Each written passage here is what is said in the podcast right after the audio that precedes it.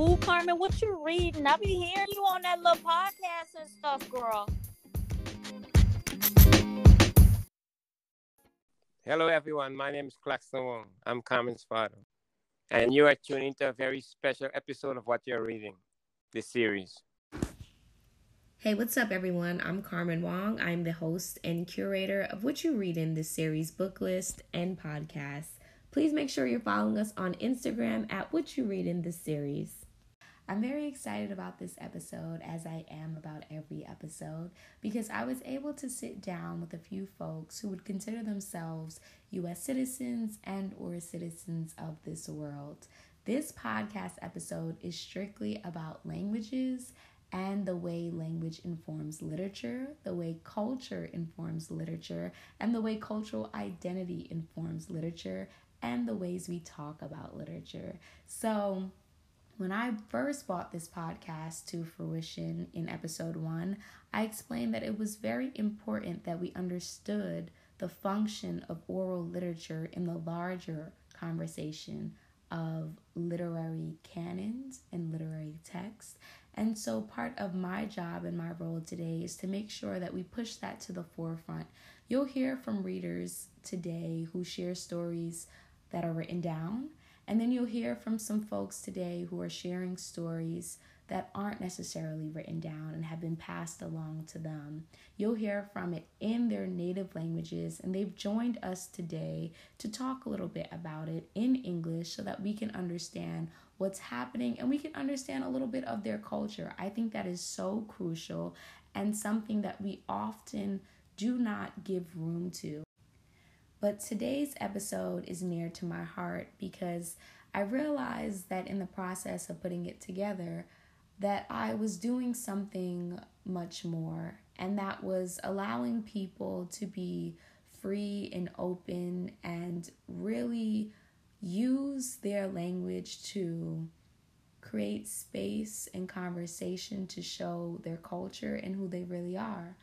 And in the process of doing this, I would be remiss not to talk a little bit about linguicide and how that usually can be informed in, in many processes of migration and oftentimes in forced migration. And so when we think about the diaspora and the dispersal of people, we also have to think about the ways language and cultures also become erased. And as someone who was born in another country and raised in the USA, I know that too well. And as I spoke with some folks and I asked them to join this episode, we began to talk about the freeness that it brought them in a way that I don't think I could have conceptualized beforehand.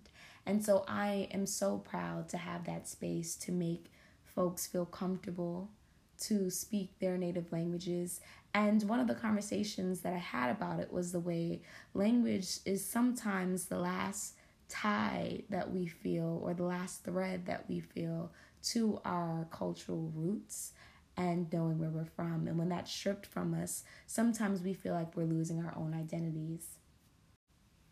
In other cases, I was able to feature some folks who may have moved to the US, but they still held on to their native tongue. And that's what this is all about. It's creating space for different forms and functions of identity in the roles of literature and giving exposure to who we are around the world because we are not, in fact, the only country that has writers and readers and artists.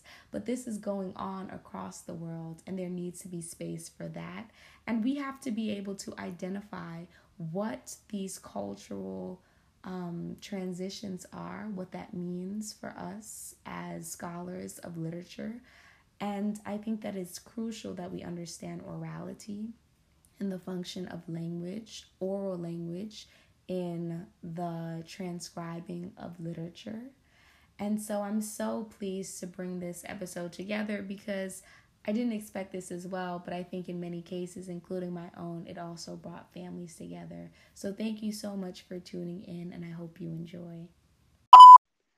Hello, awesome listeners. Um, my name is Gigi at Just Gigi on Instagram, and um, I am I consider myself a creative. I love all things that have to do with art, literature, music, movies, you name it. I am really big on the arts, really big on the creative aspect. It is my escape, and I feel as if every little single thing in life you can find art in it, and that's what makes it extremely beautiful.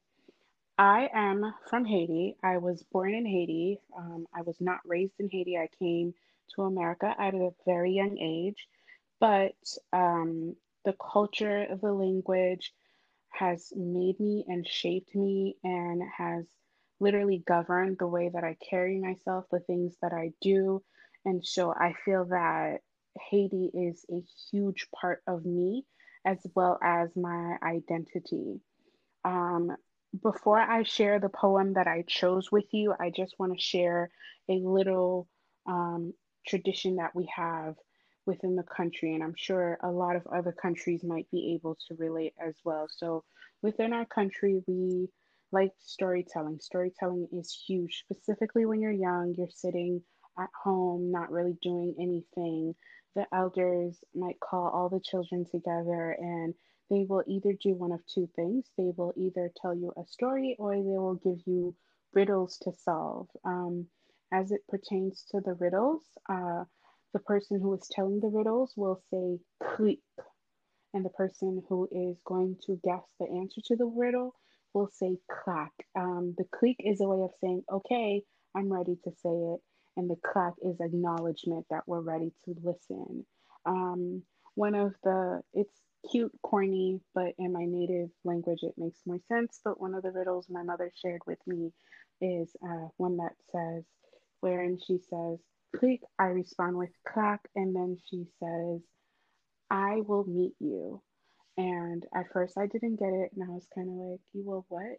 And she says, I will meet you. And I'm like, uh, The road. And she says, No, a belt, as in the belt will meet to buckle. Kind of corny, but very cute and adorable, in my opinion. Um, another one that we do is Team Team Bois Sèche. Um, the way that one is, it's for storytelling. Uh, the storyteller will say "tin tin," the story listener will say "wasesh," and then they will begin the story. Um, it's just such a really sweet tradition. It's rooted in my childhood. One of the fondest memories I have of being in Haiti, being around the elders, being around older kids. And so I wanted to share that memory with you. Um, the poem that I am going to read, it's actually not a poem per se, and unfortunately, I don't know specifically who it's written by because it was pulled out of educational material. Um, the poem is called Liberty Tree, um, and I am going to read it in Creole, and then I will give a little bit more information as to what the Liberty Tree means. So here we go. Palmi, mwen konen pou ki sa ou fye kon sa. Ou se yo sembol liberté. Se sak fe ou toujou nan tire pie ak pie kokoye. Palmi, tout lot pie bwa yo konen ou. Kom bwa pi ou. Gren pra ou mene. ou e tout bagay, ou kon tout sa ka pase. Mwen gen men parye sou, mwen pare men parye sou tonton.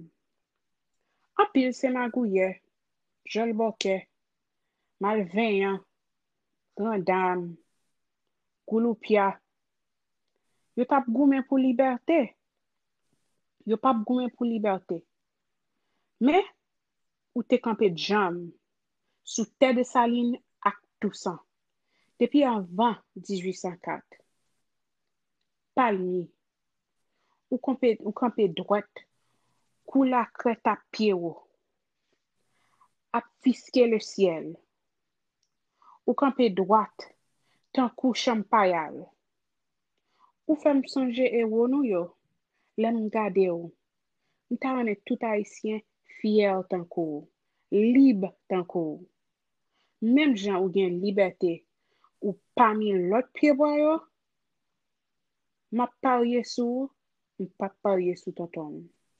Toton ka blo fe. Mwen pi fe branchou yo konfians, mem jan zwa zo yo fe yo konfians, pou pa deniche yo. So, that poem is called Piebois Liberté, also meaning the Liberty Tree. On the Haitian flag, we do have the palm tree, um, which signifies liberty. Um, on the Haitian flag, it was created after we gained our independence from the French. And part of what you'll see on there is uh, it, it speaks about unity, liberty, and it speaks about unison and all of that great stuff. And on there, right smack dab in the middle of our flag, is the palm tree. And that is what the poem was talking about.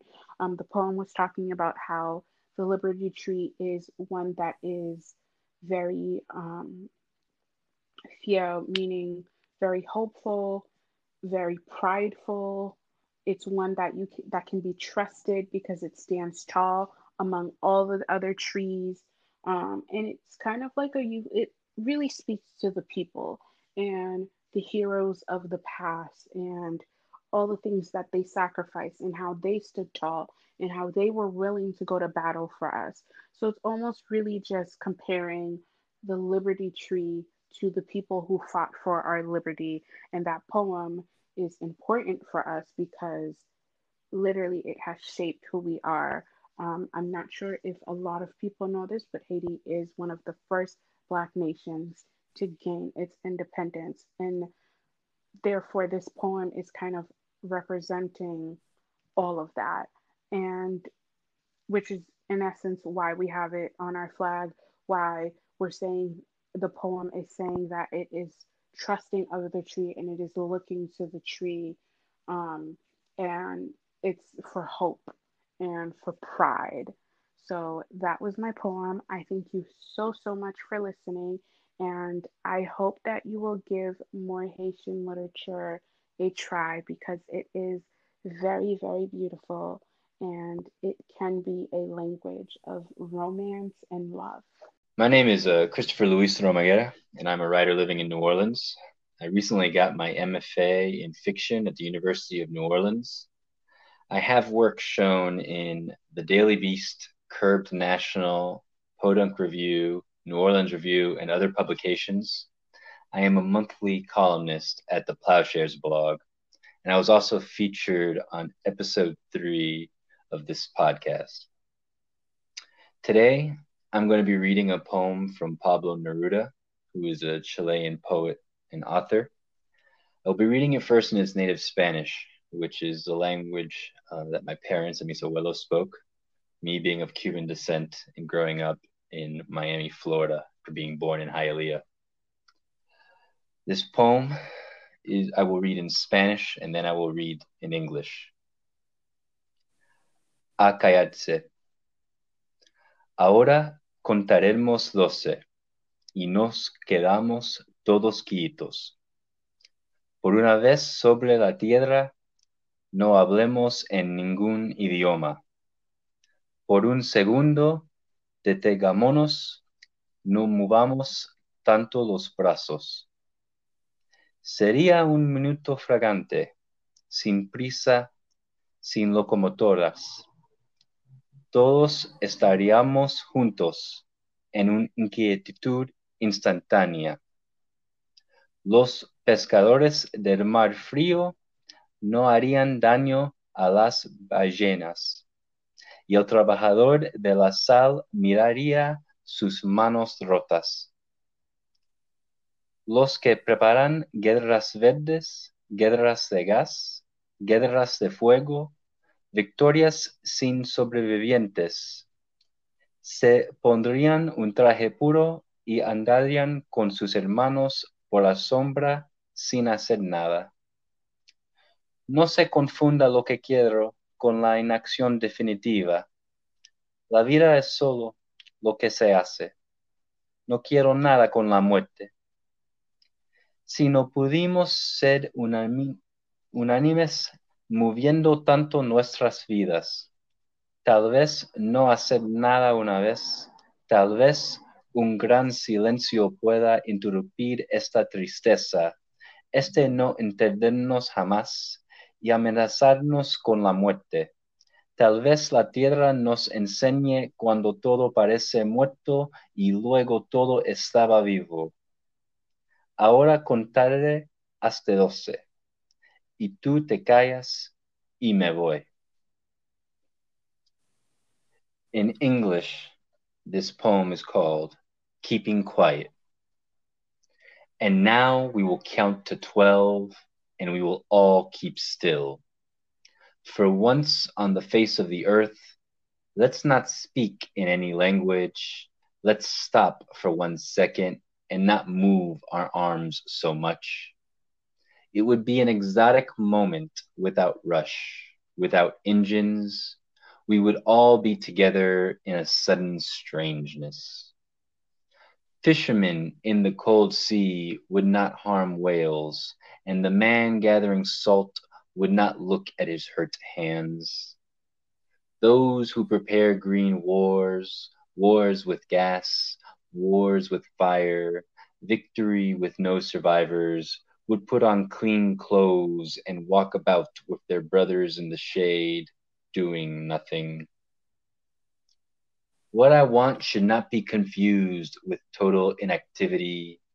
Life is what it is about. I want no truck with death. If we were not so single minded about keeping our lives moving and for once could do nothing, perhaps a huge silence might interrupt this sadness of never understanding ourselves and of threatening ourselves with death.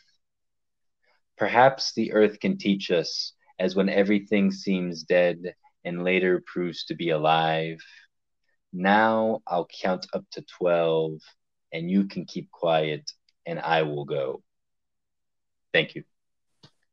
Hello again. Um, this is Sadiyah Malcolm. You might recognize my voice from the previous episode, um, episode five, where you heard me reading from one of my favorite texts. Um, today, in that same tradition of Black storytelling, I'm coming to you sharing a story that was shared with me from my grandfather. Um, who has passed on, but I carry that story with me a lot through life because it was talking about perspective.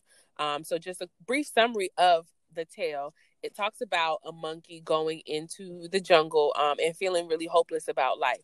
Um, and he says he's going to end his life. Um, and when he goes up into the tree, he peels a banana, throws it on the floor, and somebody in, in, another animal in the jungle comes past and sees the banana peeling, eats the banana peeling, and keeps walking. But as the monkey is looking down from the top of the tree, he's realizing, wow, maybe life isn't as bad as I feel, and maybe I just need to reorient my thinking. And I love this story a lot.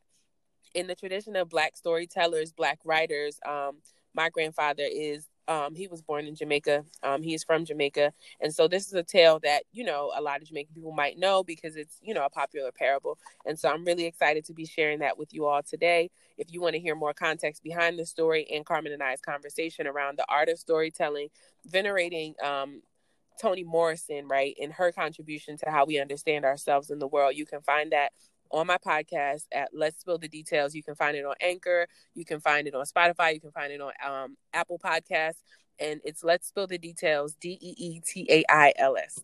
Enjoy. One day, one monkey did a mope around the jungle and him say, You know what? tired of life and me I gotta hang myself. And so him climb up in a one tree, him pick off one banana and him way up to you know. Him climb up the tree, him sit down on the top of the tree and him look up to the sun and him say, you know what? I eat this. Me I go peel the banana, me I go eat it, and me I go hang myself and jump off. And you know, say him peel the banana, him open up the peel and him drop it back down on the ground. And the next thing that him see, of him fellow animal them walk past, take up the banana peeling and eat it and walk gone. And him sit down and him say to himself, you know, say me I come down.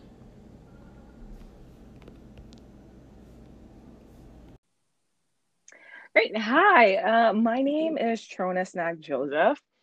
I uh, graduated from a small school called Russell Sage College in Troy, New York. and I'm currently a math teacher.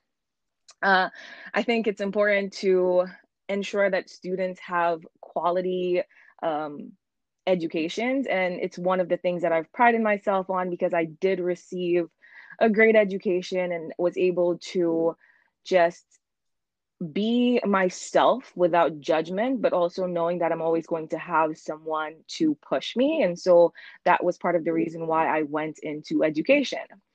Uh, I think for me, one of the biggest pieces and the hardest pieces is being from St. Lucia, which is a small country in the Caribbean, um, and being able to bring that culture um, to America. I moved here uh, 10 years ago.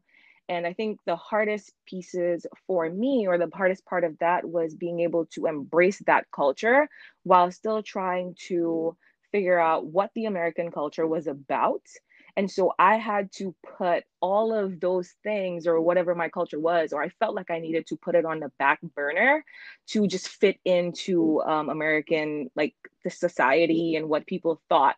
And I think what resonated with me the most was being in school or in high school and people hearing me uh, talk my native language, which is Creole.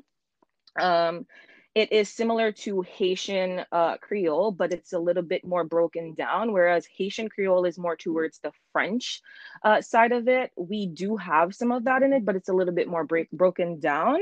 Um, there are some words, of course, that we say in English when we do speak uh, the language or we're in conversation because uh, with the language there is no like said dictionary. Like let's say for example there's like a french dictionary so you're able to like look up some of the words and that language is more set in stone. Uh, creole is more like flexible um, and if you might and it allows us i think or me to be able to express myself and to be my own self when i am talking uh, that language. So i think being able to like do that and just embrace that is something that I had to learn.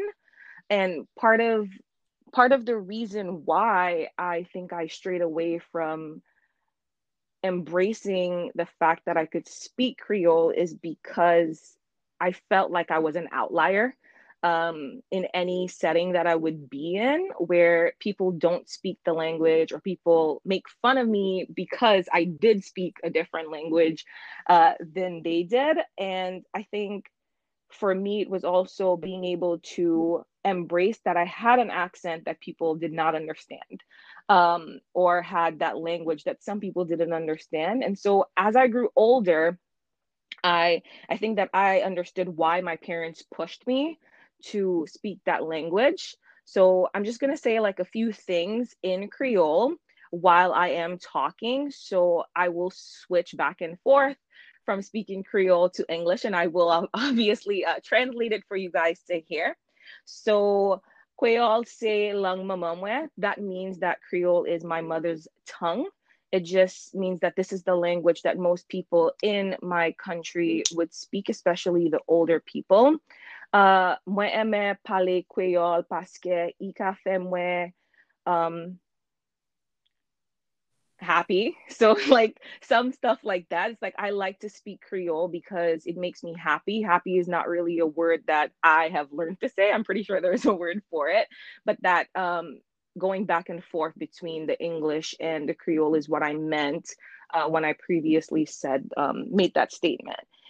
Um, I think that when we speak Creole, it not only allows me to connect to that culture, but it makes me feel that this is something that I would want to teach my kids one day if I had kids. And I, I grew up with uh, children or even friends today that don't know how to speak Creole because their parents didn't want to expose them to it because they didn't see it as something that was necessary uh, for them to learn. And I think that learning to embrace our culture is something that is super super important uh, for us uh, to do. And it's something that i've definitely had to learn over time but it's made me the person that i am and i don't know what i would do without that culture um, instilled into me as a young uh, as a young girl. I'm just going to say a few more like known things that as a Caribbean uh, child, you would hear your mother say it uh, sometimes, and sh- either it's an argument or if you didn't wash the dishes or you know you're learning those lessons from your parents. Uh, i think some of those things which my mom says to me a lot which um, one is sazier pawe chepa cafe mal. And that just means that what your eyes don't see what you can't physically see uh, it won't hurt your heart. And some that's something that's really really really resonated with me as i grew older. And it made me see like yeah if i can't see something typically it doesn't make me feel any type of a way. And like if you know sometimes people do the whole word of mouth thing like he say she say thing but it made me realize that as a person, if you don't physically see something, there's no way for you to actually feel that pain. And that's something that I've kept with me um, while I was growing up. Another thing that, um, another phrase that older people use is tanto tanto, which just means time will tell.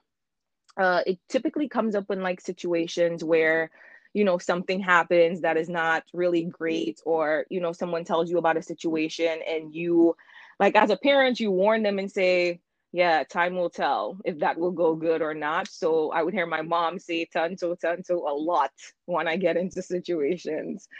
Um, another one of those is pueduva ava duva puel which just typically which just simply means to take front before it takes uh takes you. In other words uh, it could make it means like preparing for a storm before the storm catches you.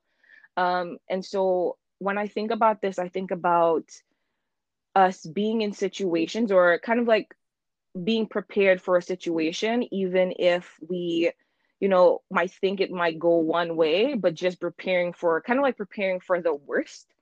Uh, that's something that I I would always like not just tell myself, but as an adult, um, be prepared for, especially like for me, I've seen it a lot in myself as I became a teacher and grew older that I have to be prepared regard like for the worst, especially when you're ready to execute a lesson or something like that.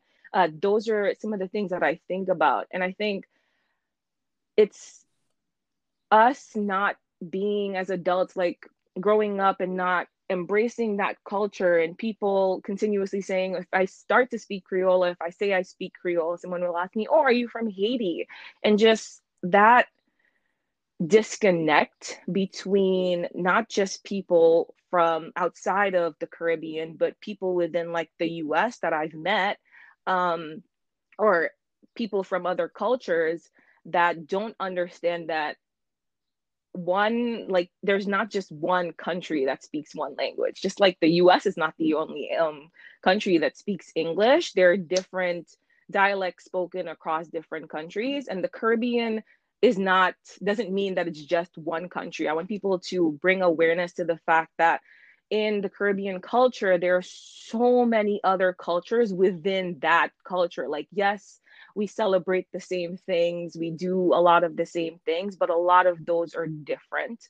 Um, which brings me to like talking about the culture. One of the biggest, biggest, most fun cultures in St. Lucia is something called Fête Creole, um, which is a day where we um, it's a specific day, but that entire month is dedicated. It's in October to just celebrating the cultures. So we talk about uh, the food that we eat. Um, we spend a lot of time listening to cultural music, talking in the native language, um, spending time just doing cultural things like going to the rivers, eating out of calabash, uh, that are dried and just indulging in those things with people that you care about and people like your loved ones and i think that in itself is kind of to me phasing out and is not as cultural as it used to be and so allowing myself to make sure that i still have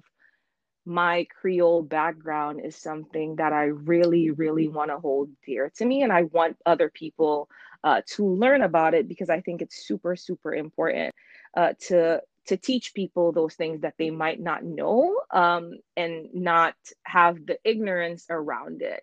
Right. So I just want to uh, end by saying uh, Nutut Semun et Nutut Bel, which means that we are all people and we are all beautiful.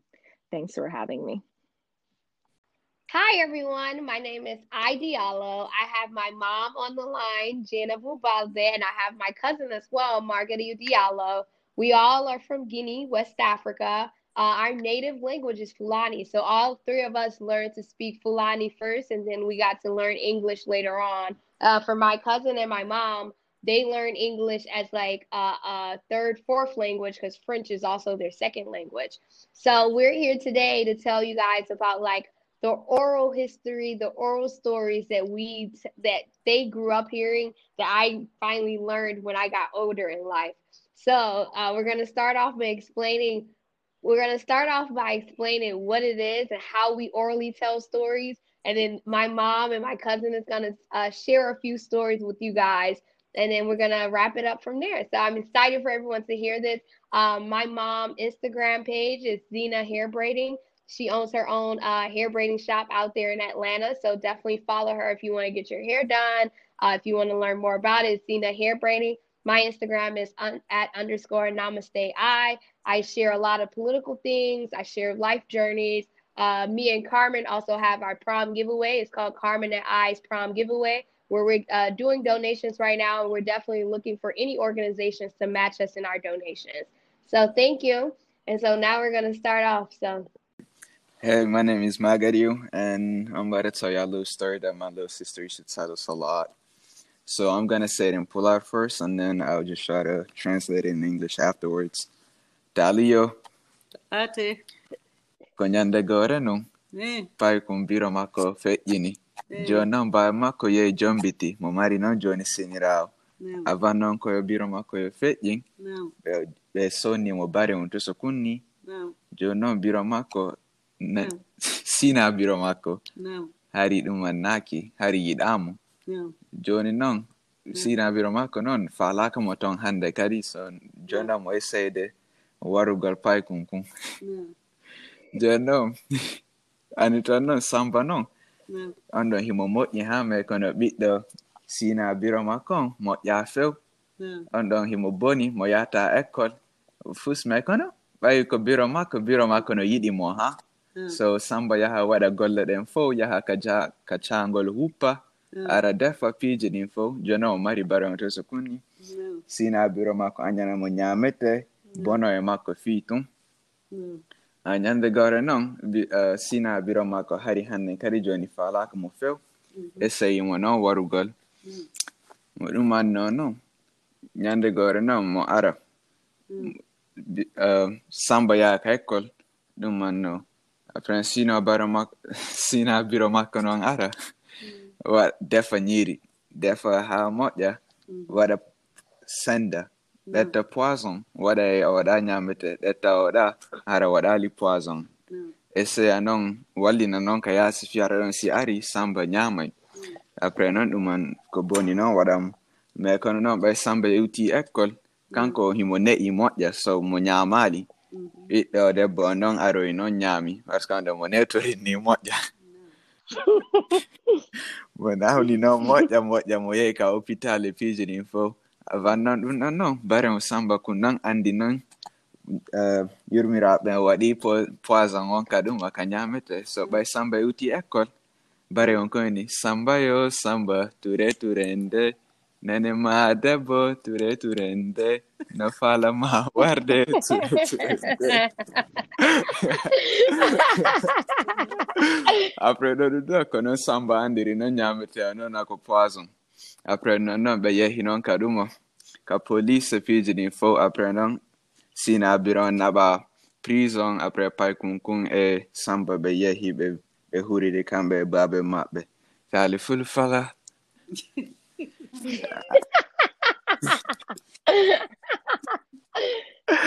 that is a really old story by the way Facts. but what is but say it in English now so everyone can understand.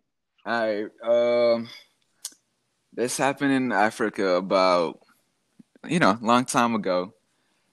Uh, we have this little kid named Samba. His mom passed away, and then he had to live with his stepmom. But his stepmom had also like another child that was about the same age as him, but she didn't really like Samba. But before uh, Samba's mother passed away, she got him a little dog. One day, Samba went to school, and then uh, uh, his mom, his stepmom, decided to poison him because she didn't want him around anymore. That day, Samba went to school, and while he was at school, the stepmother put poison in the food, but the little dog was watching.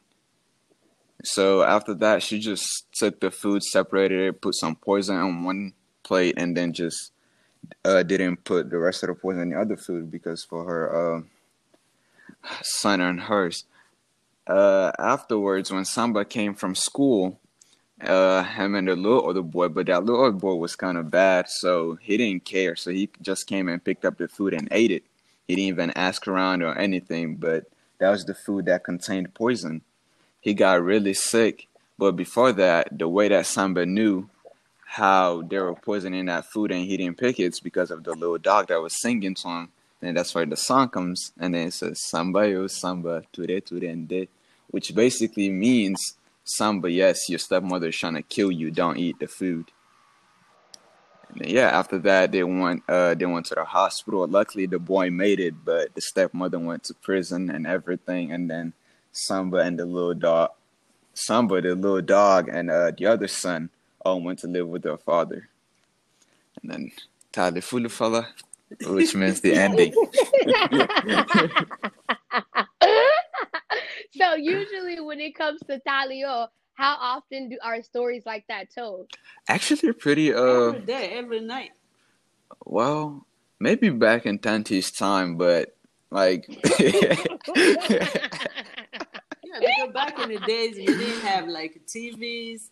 Okay, after like we used to play football, you know, we used to do like okay games, you know, football, basketball, and all that. But when night come, when the night falls, it was no TVs, so they have to find a way to keep people up. So we, they be telling stories every night for like 30, 45 minutes to one hour. It's like a comedy. Make people laugh, everybody's happy, and then we go to sleep. yeah. Well, Every night we get together after dinner time. That's what we do. Everybody be telling story around. Each one got their, their own. That was that was back in the days. Back in the days. So. So is it real stories, or are they made Well, up stories, or are they somewhat real? Sometimes uh, most of them, like eighty percent, are real. It's like things that related to people's lives. Some of them are just made up to make Ah. people to laugh. It's mostly like fairy tales, but through like them because kids really like stories and stuff like that. Like just like TV, a lot of people pick up like a lot of lessons from it, bro.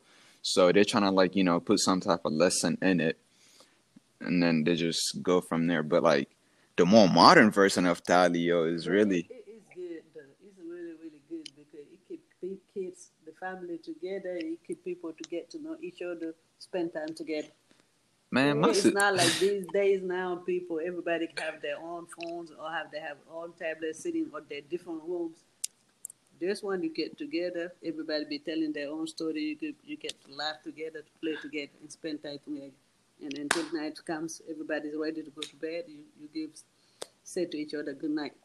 That's true. So, Poppy, you was about to say something about the modern Talio. So, what's the modern Right. Talio? The modern Talios, like they still say the stories, but like not as much anymore though. Cause when I was like thirteen or whatever, like my sister used to tell me all these stories. That's how like I know them. But most of the time, it's like uh, if we were either playing cards or we were playing some type of board game or something like that. Then when everybody's tired or like they're losing too much, then we do like a story or two, or, or not even that. Like like alpha. Oh, sometimes they try to scare you. That's what it is too. I remember they used to tell us like a lot of scary stories. so, do you remember a scary story? Uh they used to scare us about like uh like genies and like devils and stuff like that. Pretty Ah. typical. So it wasn't even like actual stories. They were just made up like on the spot. So they would just put a bunch of jumbo together just so you know you don't go downstairs and grab like a water or something. oh, okay. Okay. Like Well- your, your your the brother Alpha, your grandma used to put him in his uh, in her bed, sing to him until he fell asleep. Every day. So thank you to Carmen for having me, my mom, and my little cousin Poppy on this beautiful episode. And even uh, it gave me a chance to, you know, learn history that I never knew because we didn't do that for me growing up. But for them, that's like something that's traditional within the Guinean culture and something that they do a lot back in Guinea. So thank you to Carmen for bringing this to light for us. And this was fun as a family for us to just sit down and go through stories and even just think through this process. Uh, I disclaimer. So we are all in different states. my mom and my cousin is back in Atlanta. I'm in DC, and of course Carmen is out in New Orleans. So that's our disclaimer, just in case anything is staticky or you there's any type of variation going on with the recording. But thank you so much to Carmen for this beautiful platform of languages. It's something that's definitely missing in the storytelling world. Is all these different languages and hearing these stories come to light is beautiful. So thank you, Carmen. I'm fortunate to have both of my parents featured on this episode. You heard from my dad in the introduction, and you heard from some of my friends. Everyone featured on this episode is someone that I have known growing up in college or even beforehand. So I was so excited to be able to display their cultures. And now you'll be able to hear a little bit from my mom.